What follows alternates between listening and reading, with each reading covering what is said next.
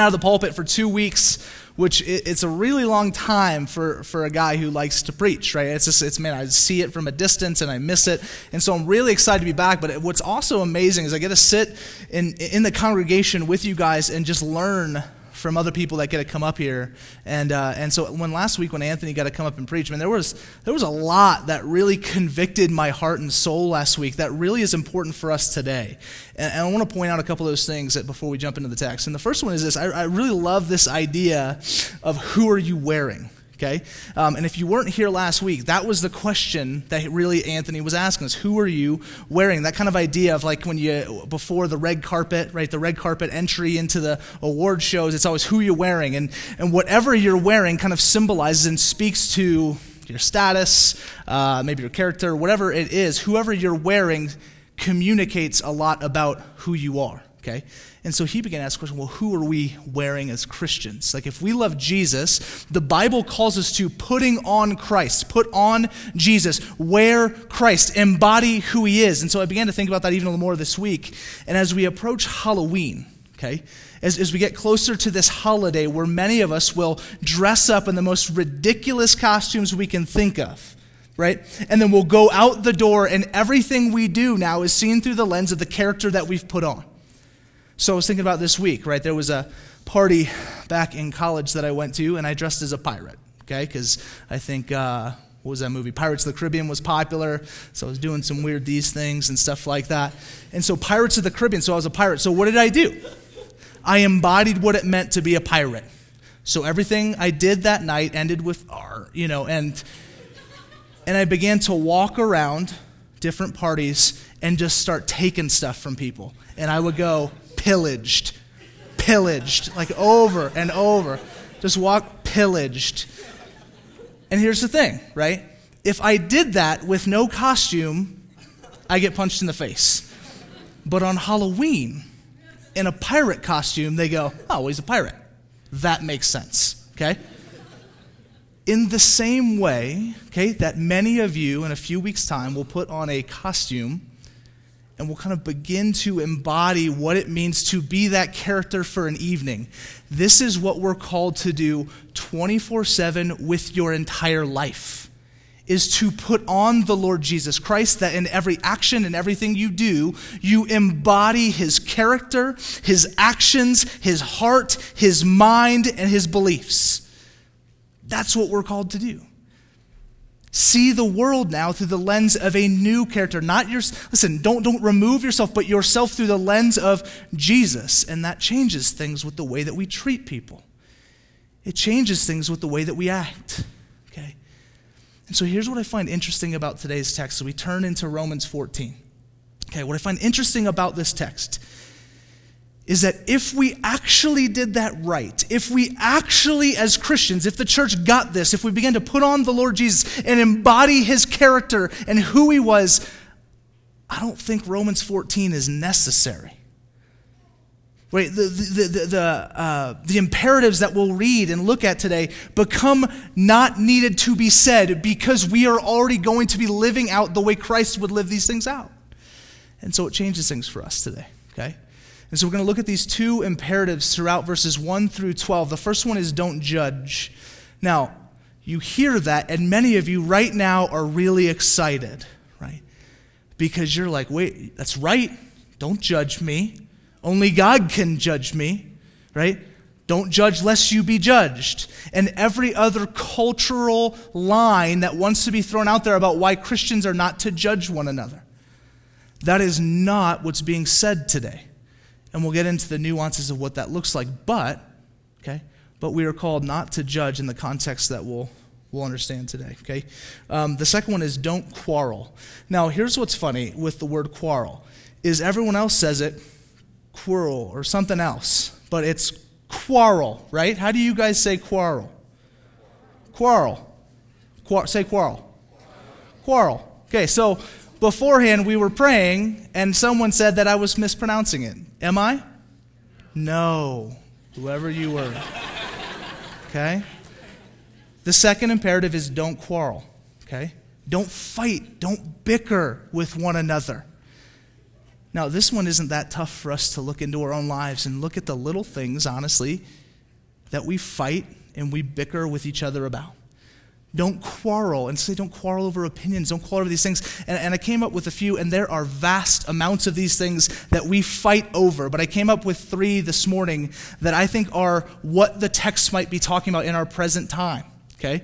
And there are three P's, because again, I'm a preacher and that's what we do. One is politics. I feel like we debate and fight over politics all the time. We bicker over it and we get into this. You got to be this or that, and we're going to spend more time on that. The next one is parenting. I feel like now being a parent, I'm hearing it all the time. There's a specific way you have to parent. There's a Christian way to parent. There's a Christian way to vote. There's a.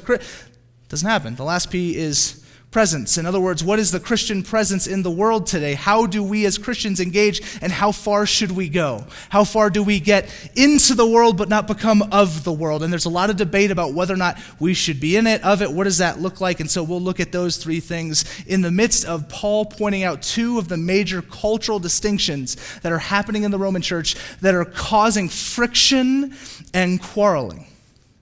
And hopefully, we'll then learn in the midst of this that we are called not to quarrel and not to judge because of God and not because of anything else. Okay, so let's do it. Verse 1. Okay, verse 1. As for the one who is weak in faith, welcome him, but not to quarrel over opinions. I love this text. So it says, okay, so if you're going to invite someone into your house, invite them in, but don't invite them in just to fight with them which presupposes this was happening, which just sounds terrible to be in this church. Hey, man, you want to have dinner? Absolutely. Hey, dude, you suck. Right? That, I mean, welcome him in, but don't fight over anything. Who does this? This, honestly, when Nate and Maria decided to tell us that they were moving, they showed up at the house with dinner and beer, right? Like a kiss from Judas. Just, hey, hey, we're out, you know? Welcome them in but as you practice this hospitality, there's a way that you go about it where you don't do this just to get a platform to bicker about your issue. Okay? This is not about you. It's not about your issue. It's not about your opinion. Okay, we have to set aside some pride here for a moment, which I know is tough for us to do, but set aside this pride that this is about us and our opinions and being right all the time. That's not what this text is going to tell us. Okay? So, as for the one who is weak in faith, welcome, but not to quarrel over opinions. This, this first line is going to set the frame for the next 11 verses. These three things. First, faith is given in varied measure, which is a surprise to some of us. What does that mean? Faith is given in varied there is There are those in the church with stronger faith than others. Okay, that's just a reality from the Bible. That doesn't mean anything about your value. Hear me. That doesn't mean you're loved by God more or less by God. Listen, we all have faith, but some's faith is stronger than others, and it enables certain ways to interpret and view and live out the commands of Scripture. Okay, we have to get that. Secondly, faith is not a reason for division. So, even in the midst of this, we don't bicker, we don't fight over these matters. Three, we are not to argue and fight over opinions specifically. Now, here's when we get into opinions, the things that we're going to talk about today, the things that Paul is addressing, or we like to call opinion based doctrine. So, doctrine, right? Something to be true about God, theology, something that is true about our Savior, all of that. The, uh, opinion based doctrine is not helpful when we approach the Bible and we begin to take what the Bible will call debatable matters and we put theological uh, no hold, it's, it's, it's absolute, even though the Bible doesn't make it absolute, that's not okay. And this is the stuff that we tend to fight about in our churches today. We major in the minors. And so we find significant division and disunity because we've taken things that the Bible gives us principles on, guidelines, rails that we live inside. Think of the, the, the, the, vision of a sandbox, right? There's four walls to a sandbox, and you can do anything you want in the sandbox, but stay inside the box. Okay, so there are big things, bucket things that we care about, but then there's a lot in there where it's like, man, listen, there's a whole lot of brilliant people that think a whole lot of brilliant different things, and to fight and quarrel over them is not helpful. And so we don't judge and we don't quarrel through that lens. Hear me? Okay? So, excuse me. Let's go to verse 2. One person believes he may eat anything, while the weak person eats only vegetables. Um, who here is a vegetarian? Don't be shy. There's one. Mitchell, where are you at? I know you're in here. Two. So maybe we've got, what, five here, five vegetarians that are weak and puny, okay? And pathetic. No, just kidding. So, um, let me be clear what the Bible's saying here, okay? If you're a vegetarian today, your faith is probably not weaker than those that eat meat, okay? It might be, though, okay? What's Paul trying to say here? Because this is kind of a random statement outside the context of knowing where he's going. Okay? He's like, listen, if you eat meat, yeah, your faith is great. Which makes sense. If you don't, not great. Okay? And so let's let's look at why he, he says this. It's, it's funny because Mitchell, he's one of our interns. Uh, we, we do this thing called Preaching Collective every Friday morning, and, uh, and Mitchell is a vegetarian. And so we come across this verse as he's prepping it with us, and we just look over at him, he's like, wait, what? like, what? Uh, and, and so I said, yeah, no, that's what it says. Uh, verse 3. Verse 2, what's he talking about? Let not the one who eats meat, okay, despise the one who abstains, the vegetarian, and let not the one who abstains pass judgment on the one who eats, so vice versa, for God has welcomed him. So the first debatable matter, the first opinion based doctrine that has been adopted here in the church that is not okay is about food. And it's about dietary restriction. So if we go back to the Old Testament, in the Old Testament, God gave a whole bunch of rules to what the people of God, Israel, should live by. Many of them were dietary restrictions. Many of them concerned what meats were deemed unclean and what meats were deemed clean. And so we zoom into the New Testament, and so people are asking the question can we eat this meat that was once deemed unclean? And so Jesus addresses this in Mark chapter 7. He says in verse 18, And he said to them, Then are you also without understanding? Do you not see that whatever goes into a person from outside cannot defile him, since it enters not his heart but his stomach and is expelled? Thus he declared all foods clean. And so last night, our staff team was at Outback, and with every bite of juicy red meat, I thanked God for Mark chapter 7. Okay? Now here's what's going on Old Testament, these were unclean. Jesus comes in and says, Listen, that's not what's defiling you. That's not the greater issue. Clean now. So, what's happening in the church in Rome at this time, as Paul writes, is that there are the strong who believe that the dietary restrictions have been taken away and they can eat whatever they like. Then there's the weak in faith who are still tied to an Old Testament understanding of what the Bible's communicating about unclean and clean foods. And so they will not eat out of fear of probably sickness and or godly retribution. Okay? Those two things. And so he says, listen, this does not determine value. This does not mean that God loves you more or less, but it means if we read Scripture and if we place our faith in what Christ has now said, you can eat whatever you want to eat. Okay? So the question then becomes not necessarily about this specific issue. That's why my friend here and, and you over there and Mitchell, you guys are not necessarily weak in faith if you trust Jesus with everything that he said. If you believe that Christ, as he has come into the world and declared the things he's declared, if you abide in those, believe in those, live those out, your faith is just fine. That's not this debate here. But I think if we're honest with ourselves, when we ask ourselves that question, man, do I look and read and understand and interpret and live out the commands of Jesus all the time? The, question, the answer would probably be no. Because we have questions, we have doubts, and so that is the faith, that is the strong, weak faith dynamic that's being spoken about here today. Okay? Not specifically about you vegetarians who are missing out significantly, okay? But I love you. Verse 4.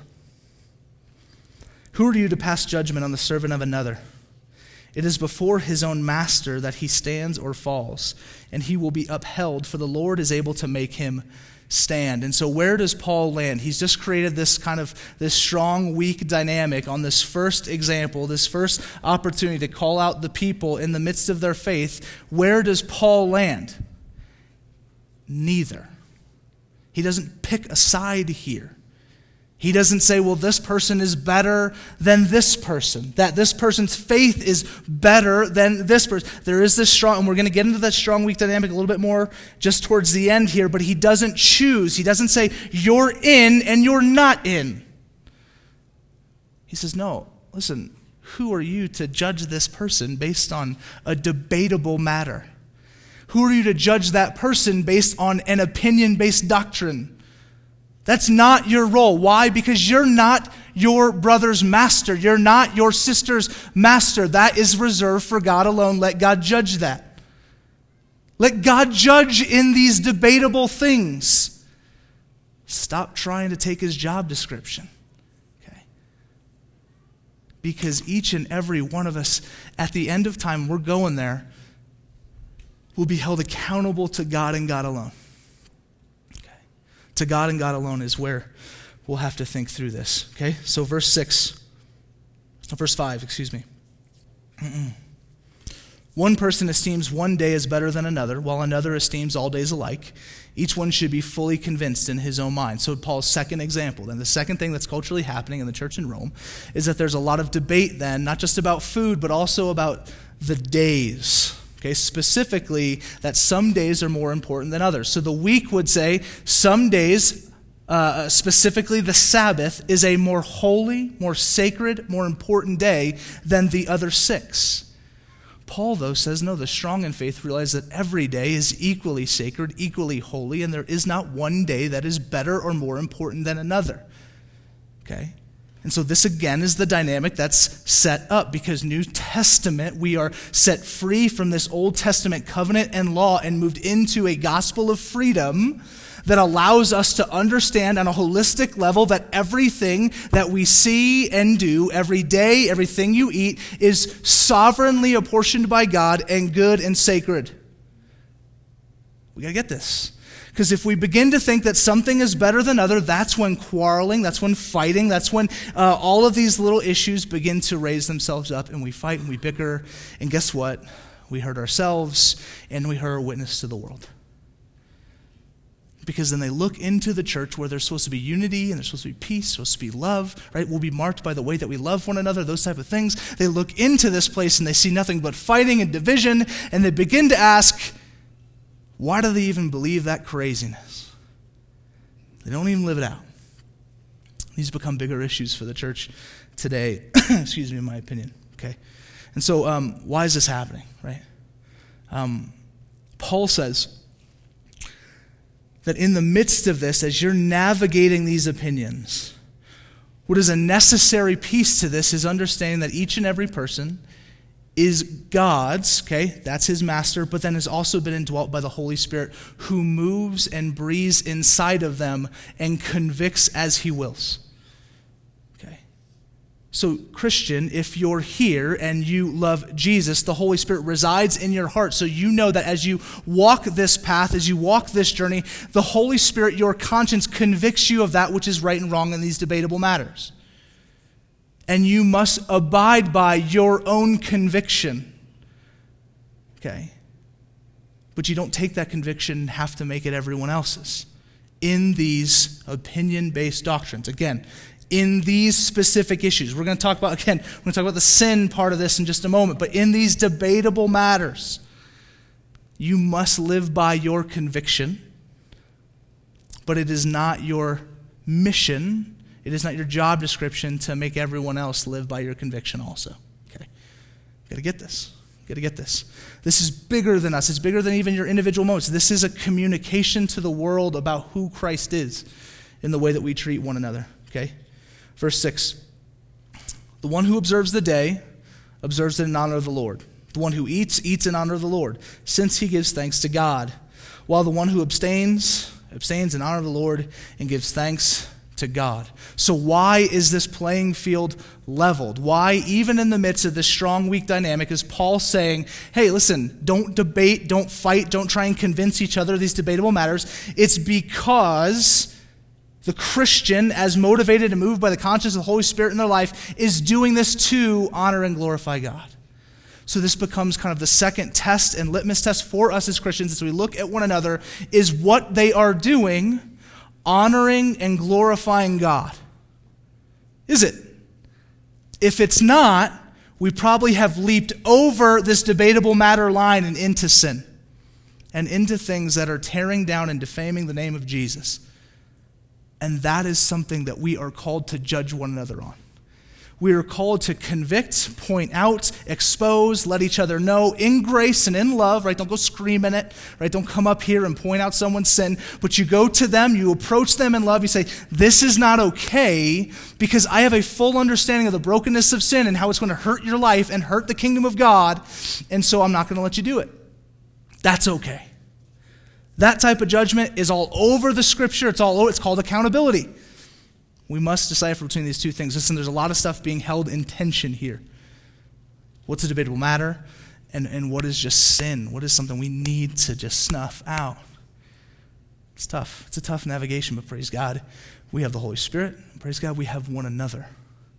Community becomes a big piece of this as we rely on one another to see clearly these things that, although individually might be hard to see, together we can see clear. And so, community, the church, all of this is extremely important in this process. Now, um, I want to talk about, go back to those three P's, the things that we tend to fight about a ton today. The political thing is very interesting to me because I grew up not a Christian, but in a, in a pretty strong right wing Republican household.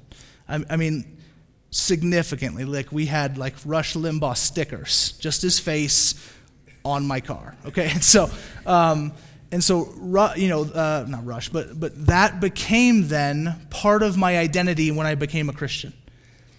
So this was something that was ingrained in me from an early age. You had to vote Republican. Okay, then I brought that into Christianity, and so then I thought everything the Republicans are doing is good and graceful and merciful and perfect. Everything the Democrats doing are terrible and as some Democrat, right? That was one of the things I was pointed at this week. And that was the dynamic with which I, I viewed politics. I was bringing in, here, I was bringing cultural values, worldly viewpoints into my faith and allowing that to trump what the Bible told me about the principles I should actually care about. Okay. The political thing is very confusing.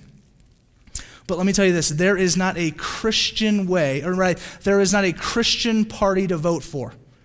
Okay? It doesn't exist. Until it's Jesus and Satan on the ballot, then you should vote for Jesus. Okay? Um, it, it's not there. Okay? It's just not there. So listen, we're coming up on elections here in, in what, like a month. There's not, there's not candidates on there that are better choices because of their inherently Christian values. You have to. Listen, the Christian way to vote, the Christian way to engage politics is to be informed. Okay? Be informed, spend time, learn, understand the issues, do all of that, and then vote your conscience as dictated by the Holy Spirit. Okay?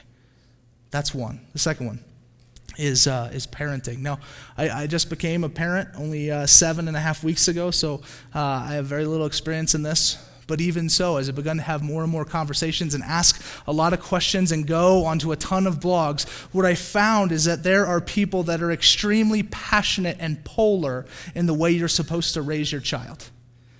And if you don't raise your child that way, you're not raising him the way the Bible tells you to or the way that a Christian should raise their kid. And so you get into discipline, right? That becomes a pretty hot button issue. You get into homeschool versus public school.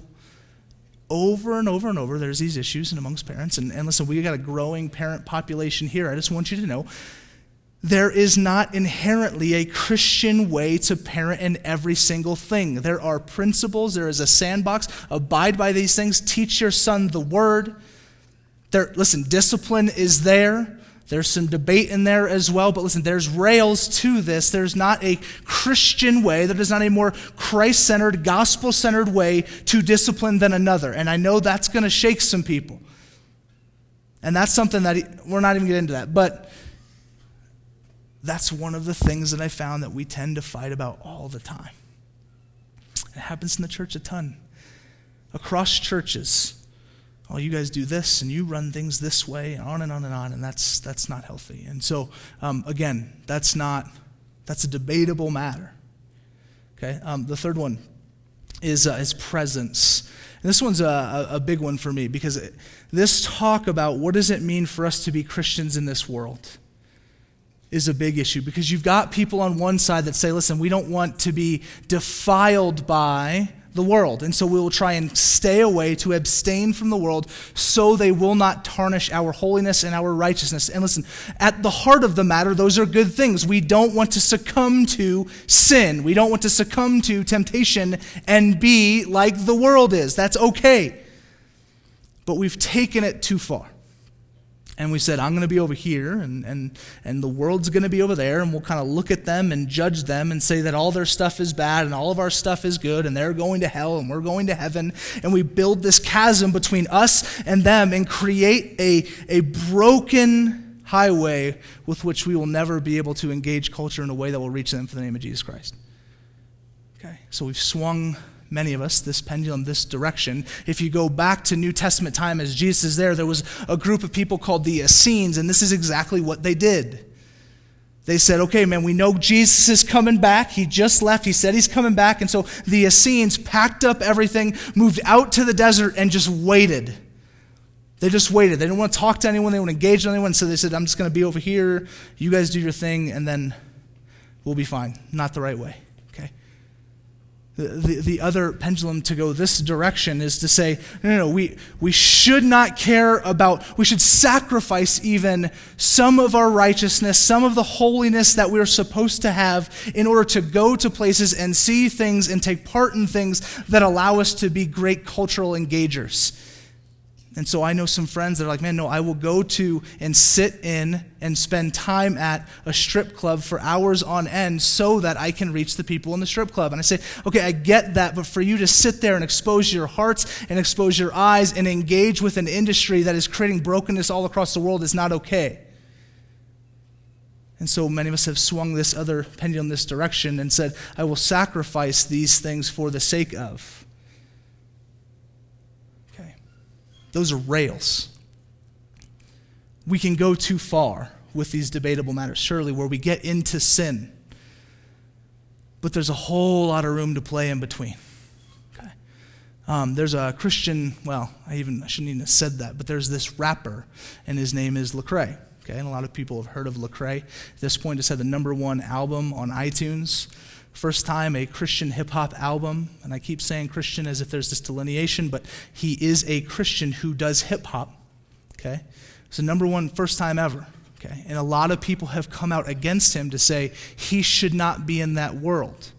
He has watered down his lyrics, and in so doing, is no longer really a Bible follower. Although, man, when you begin to spend some time and engage, and I, I love Lecrae, I'm kind of a fanboy. It's awkward, and uh, I, I just I think the stuff and the engagement and the way he's doing is is phenomenal. See, there's there's debate in this, but even the debate about how we are to engage the world is not something that we're supposed to be fighting about. So if you are around someone who's you're sitting in a little circle, right? And you're like, you hear this, it starts off, Can you believe? And then they insert a name, right? Can you believe Teresa? Went to that party wearing that, right? And, and so that's gossip, and that is sin, okay? And here's the thing we laugh. Those type of discussions are on the lips of all of us. And I've, I've heard them in the lobby, I hear them in meetings we are very quick to judge on these debatable matters. And it often comes in the form of gossip with one another. Can you believe they're not, they haven't been to church in three weeks? Hell, they're going to hell. Right? Listen, I hear this stuff. Listen, it's not debatable matters. This stuff is important, guys. I know it, we can read it and be like, okay, well, why is this such a big deal? It's a big deal because even at this time, people were looking to the church for hope. They were looking to the church for love. They were looking to the church for peace. They were looking to the church for something different than what the world was offering. And I tell you what, we find ourselves when we debate like this over stuff that the Bible calls debatable, we are not servicing the world the way we're supposed to. We will not have the impact that we wish to have in the unbelieving community of Flagstaff, which is significant if we find ourselves in this room fighting over stuff like that. Okay. Let's keep going. Okay. Verse 7. um, these last uh, these last like five verses I, I want to caveat with this. My, my fear is, okay, is that in, in the midst of all of this, in the midst of, okay, well, it's opinion, and so I can, I can kind of fudge the numbers a bit, and I can, I can do a little bit more than I thought I could do, and, and it's, okay, it's opinion, so don't judge me based on opinion, and, and all this, that we would move too far, right? That pendulum would swing too far, and we would forget that in the midst of this, here's what I think Paul is ultimately doing with this text. I believe that this text, more than anything, is a call to, to radical discipleship for the church. I believe that this text is a call to radical discipleship for the church. Okay, and he's going to give a couple reasons why. Verse 7. For none of us lives to himself, and none of us dies to himself. For if we live, we live to the Lord. And if we die, we die to the Lord. So then, whether we live or whether we die, we are the Lord's. For to this end Christ died and lived again, that he might be Lord both of the dead and of the living. We will never understand what it means as a community to love each other in the midst of debatable matters if we don't get that Christ is Lord of our lives. That's got to be primary that Jesus Christ is Lord of your life. We always go Savior. We love Savior, and we even use the word Lord, I think, a lot of times in prayer, but we, we, we miss its meaning. If Jesus is Lord in your life, that means He has ultimate authority to tell you what to do. And if He has ultimate authority, listen to this when I realize that Christ has ultimate authority, I've, I've allowed that, or I've said that, you're my Lord, and then I look at my body of work, I find myself wanting pretty significantly. There's a disconnect to this. I have to get this better if I want to stop bickering and fighting over debatable matters with my friends, with my family, with my wife, with my church, on and on and on, whatever those relationships are. Christ is Lord of your life. He can tell you what to do. I believe this is a call to discipleship more than anything. It's couched, again, book ended in these ideas. Put on Jesus, look like Jesus, wear Jesus, embody Jesus. Fast forward to the end of this passage, right? Let the Lord Jesus Christ be your Lord. Let him be everything to you, that in everything you do, eh, whether you live or whether you die, everything you do is for his name and by his Spirit. And the second reason, verse 10 Why do you pass judgment on your brother? Or you, why do you despise your brother? For we will all stand before the judgment seat of God. For it is written, As I live, says the Lord, every knee shall bow to me, and every tongue shall confess to God. So then each of us will give an account of himself to God. Okay. The second reason why I think this is just an ultimate call to discipleship is because when Christ left in Matthew 28, he calls the church to go and to make disciples of all nations, right? Teaching them, baptizing them, moving them down this path to look more like Jesus. Because we're headed to a day at the end of time where the God of the universe will judge us based on our lives and our actions, which is crazy to think about that as we sit here today and as we think about that day, where does our heart go? I think some of us might trend towards fear this morning. Man, is that really going to happen? Is, is, is, that really, I mean, am I really going to stand before the God of the universe and have to give an account of my life? And maybe that, maybe that kind of brings up some fear in you. Maybe it brings up some anxiety. Some of you, you're just like, man, I'm super holy. I'm perfect. I'm excited, right? You're just like, nah, sinless. Um, I was thinking about this week in high school. It's great. I got my best friend Matt in here, so he'll love this story. But in high school, we had this uh, football coach, strength and conditioning coach, and he was just like the epitome of, of what you would think a man should be, right? So just just really fit, right? He had like the all black hair, but had like gray stripes because like very Clooney-esque, just very cool. Um, I mean, this guy he listened to George Strait and country. I mean, this dude was just he was like a man's man, okay? And he was also the most intimidating guy. Like, I mean, just the most intimidating coach at our school. And for whatever reason, I think it's because I never took anything seriously, he, he seemed to have it out for me from time to time. Okay? And so there's this moment where we're at the gym and we're working out. And I'm, you know, I'm throwing up 450, 500, something like that. And, uh, and uh, you know, you know. And uh, I'm taking weights off. And he had this, he had not too many rules for the weight room, but one of them was do not drop the weights, right? Do not drop the weights. Drop the weight, right? A little five pounder, you know what I mean? And if you ever seen things very small, we are on this side of the gym, okay? Coach Sands, way on that side of the gym. I drop a five pound weight. I kid you not, this thing bounces off the ground and rolls. And rolls. Like around here. Like went around the squat rack, right? Went underneath D'Amico's uh, feet, came over here, right? Matt kicked it. I mean, it just gets all over. And here's Coach Sands. And he's just on his clipboard, hits him in the foot, right? All the way across the room. Right? Some of you guys, that was great. I looked over and goes, oh God. like you guys, you guys like more scared than I was. And rolls across, hits him in the foot. I swear to you, before he even, I think, before he even looked up, I think he knew it was me, right? He's like, this has, it's got to be Garvey. Uh, and so it hits him in the shoe, and he just looks up with the gray strips and puts out one finger and says, Garvey, come here. Fear of God. Okay? I'm talking like, what's about to happen? Okay? I'm to die. Okay, and so here's, and so I go and, and, and ends up being fine. I tell this story because even in the midst of this moment where this one, I mean, this, this is like the biggest rule in the gym do not do this. And I do it, and it, it hits him in the shoe of all places it could hit in the gym, right? And in all this moment of all the fear that could be there, there was this existing fear in me because I knew Coach Sands was an intense guy, but I also knew a lot of other things about him as well. And I knew that he wanted what was best for our players. And I knew that the rules that were set up for the gym were set up for our good and our safety, not because he just wanted to have rules. I knew that he was a man of integrity.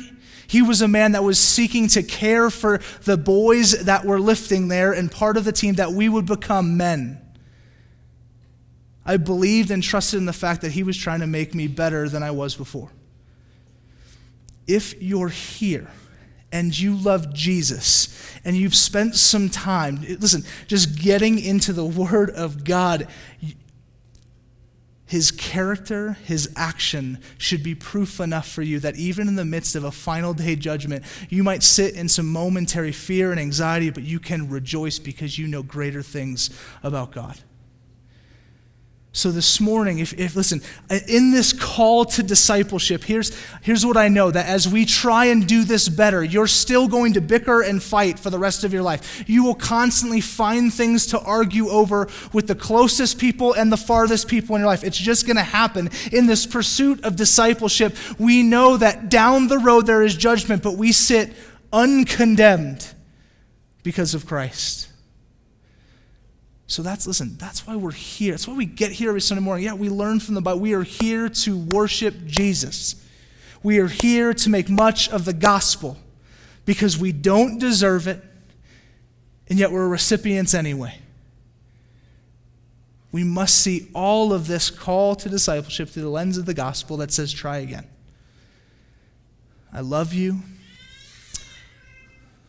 Love you too. Um, I love you. I want what's best for you. And, and, and the rules that I've set up, the rails that I've set up, they're there for your good and for your growth. And so don't fear them. Allow freedom and grace to exist in each other's lives. Okay? Don't be afraid because God, God ultimately is going to judge this situation. Okay? But praise God for Jesus this morning. That as we sing, if you're here and you love Him, you, you sit and you stand and you sing, forgiven and uncondemned before Him. And that the day of judgment is not a day of fear and trepidation, but a day of rejoicing and gladness because it is the inauguration of a kingdom where there is no tear, there is no fighting, there is no debatable matter, there's just Jesus.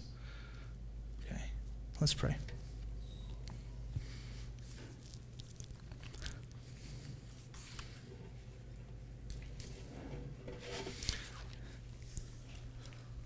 Lord, just start off by saying, uh, kind of, I repent and confess my own inadequacies in this department. God, one, to always be right, uh, assuming that I always have the corner on what's best and what people should think about and do with their lives.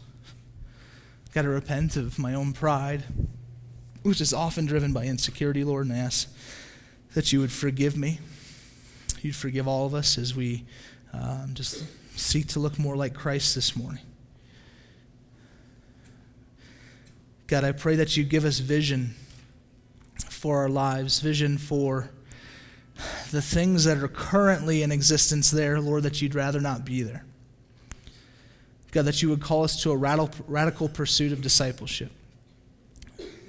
That, Holy Spirit, you would convict our conscience God, to stay within the bounds of Scripture and then to love those who might even disagree with exactly what that looks like. God, give us grace, give us hope. God, give us mercy. Lord, allow us to be united, not just here at Redemption Church, but the church here in Flagstaff, the church in Arizona, the United States, and the world. To God, as the world would look upon our people, upon your people, they would say, man, they just seem to disagree about a lot of things. But man, do they love each other really, really well. God, forgive us for the times that we don't do that the way you'd call us to do it. And lead us in the way of the gospel and of your spirit. It's your name we pray. Amen.